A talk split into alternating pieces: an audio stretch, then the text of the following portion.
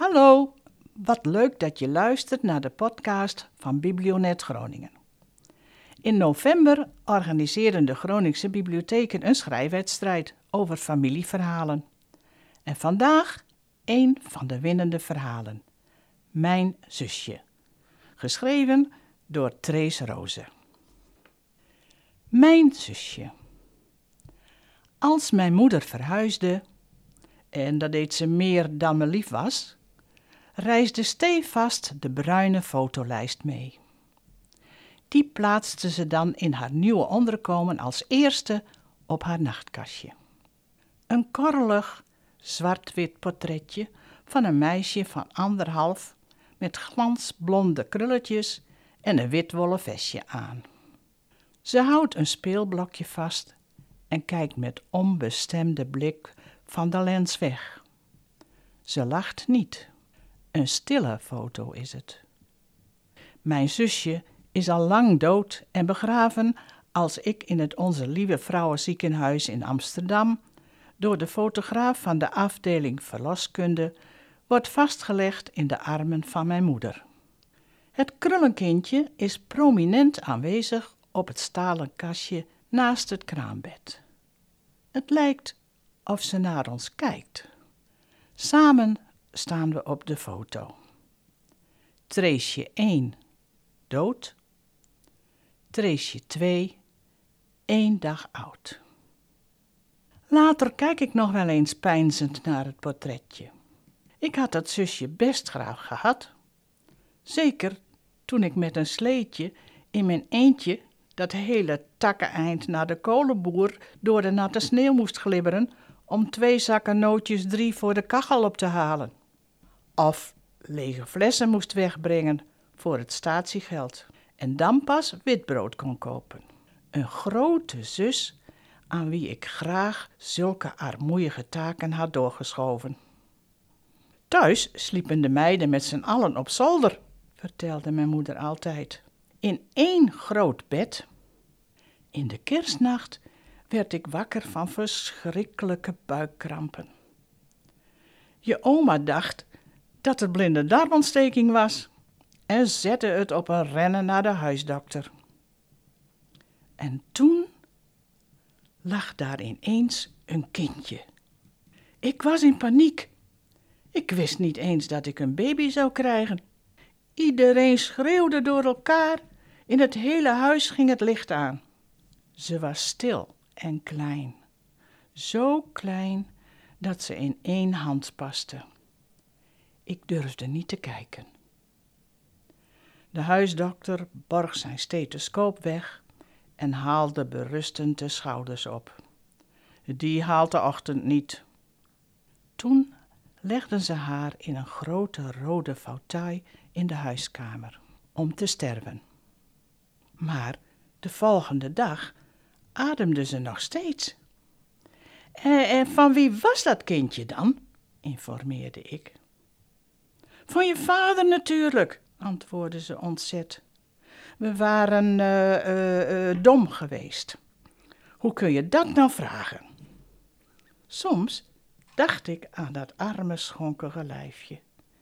Die lange winternacht, helemaal alleen in de kou, op die stoel in het donker.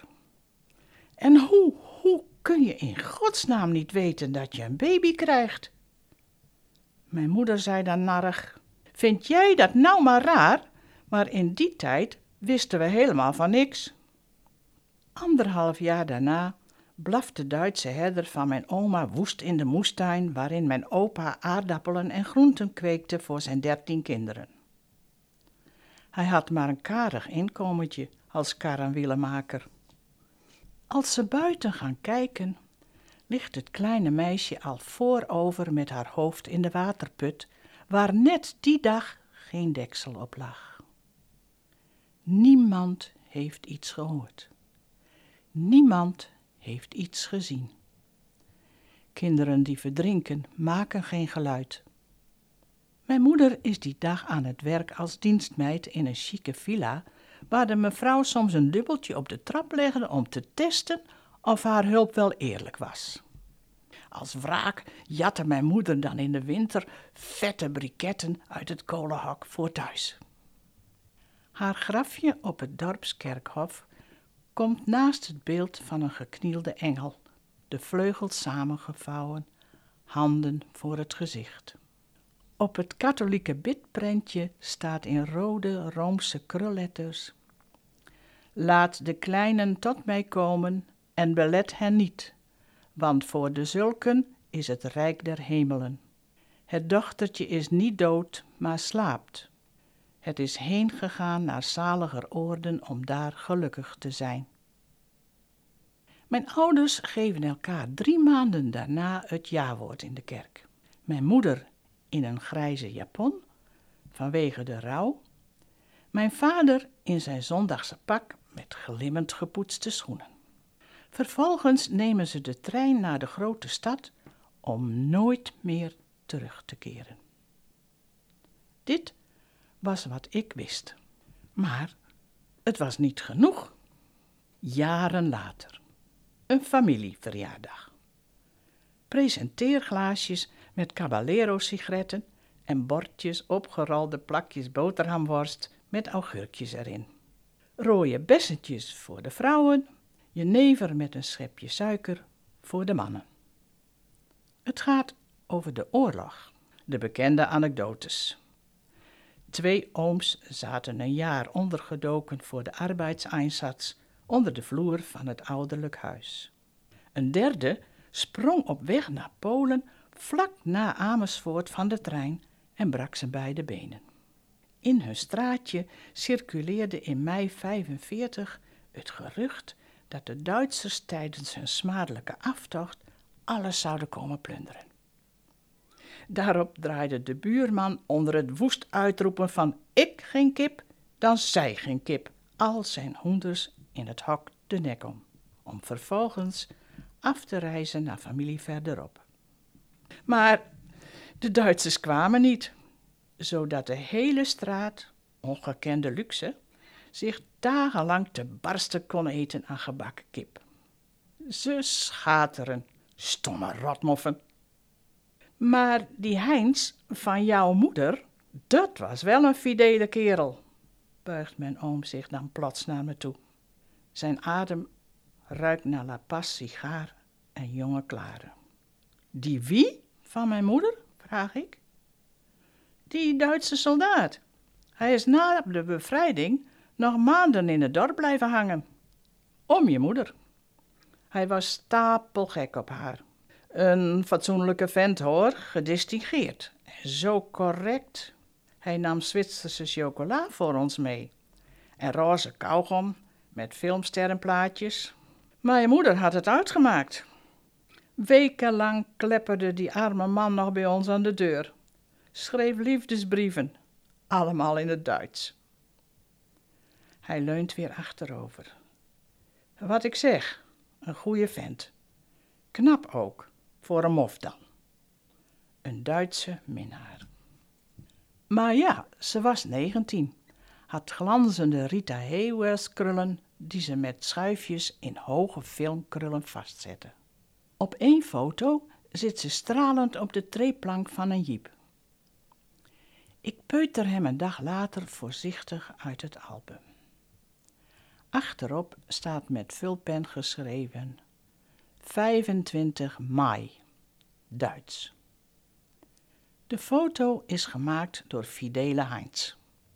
Ik bezoek later een tante.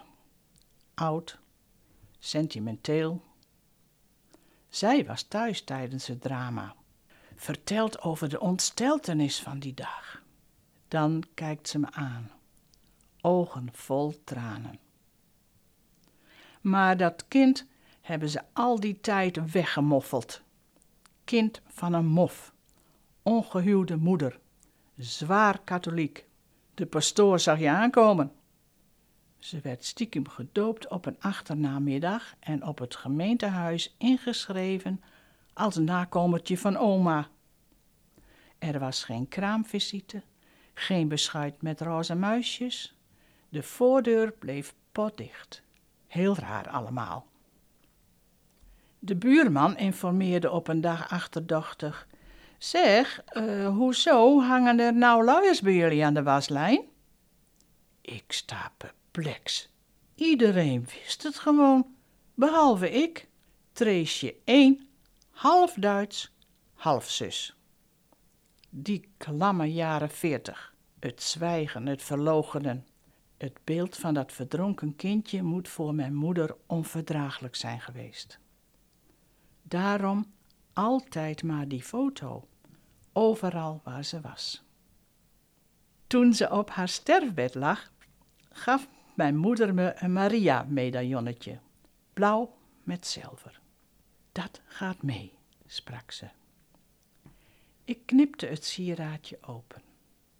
Er zat een verbleekt plukje blond krulhaar in. Ik heb het in haar vuist gevouwen voordat de uitvaartondernemer haar wegvoerde. Samen in de dood. Het zusje verbleekte in mijn herinnering. Dan wandel ik op een avond wat doelloos in het al duistere Noorderplantsoen rondom de Grote Vijver. Het is 2 november. De Groningers vieren Allerzielen. Wereldlichtjesdag. Eerbetoon aan dode kinderen, zegt de affiche. Nieuwsgierig ga ik erop af. Uit vriendelijke handen krijg ik een drijvertje aangereikt van wit papier met een vaccinelichtje erin. Ik durf de vrouw niet te zeggen dat ik eigenlijk niemand te gedenken heb. Mijn zoons zijn godzijdank springlevend. Langs de oevers flakkert een zee van kaarsjes. Op de monumentale trappen zitten kleine groepjes familie. Hun dode kinderen waren welkom, werden gekoesterd. Mijn zusje niet, bedenk ik daar plots in het donker. Niemand op de wereld die haar mist. Niemand die ooit nog haar naam zegt. Iedereen die haar ooit heeft gekend, is dood. Dan steek ik mijn kaarsje aan en geef de drijver met het palmblaadje als mini-zeiltje een licht duwtje. Op het donkere spiegelwater dobbert dan haar lichtje tussen die van de andere kinderen. Mijn zusje.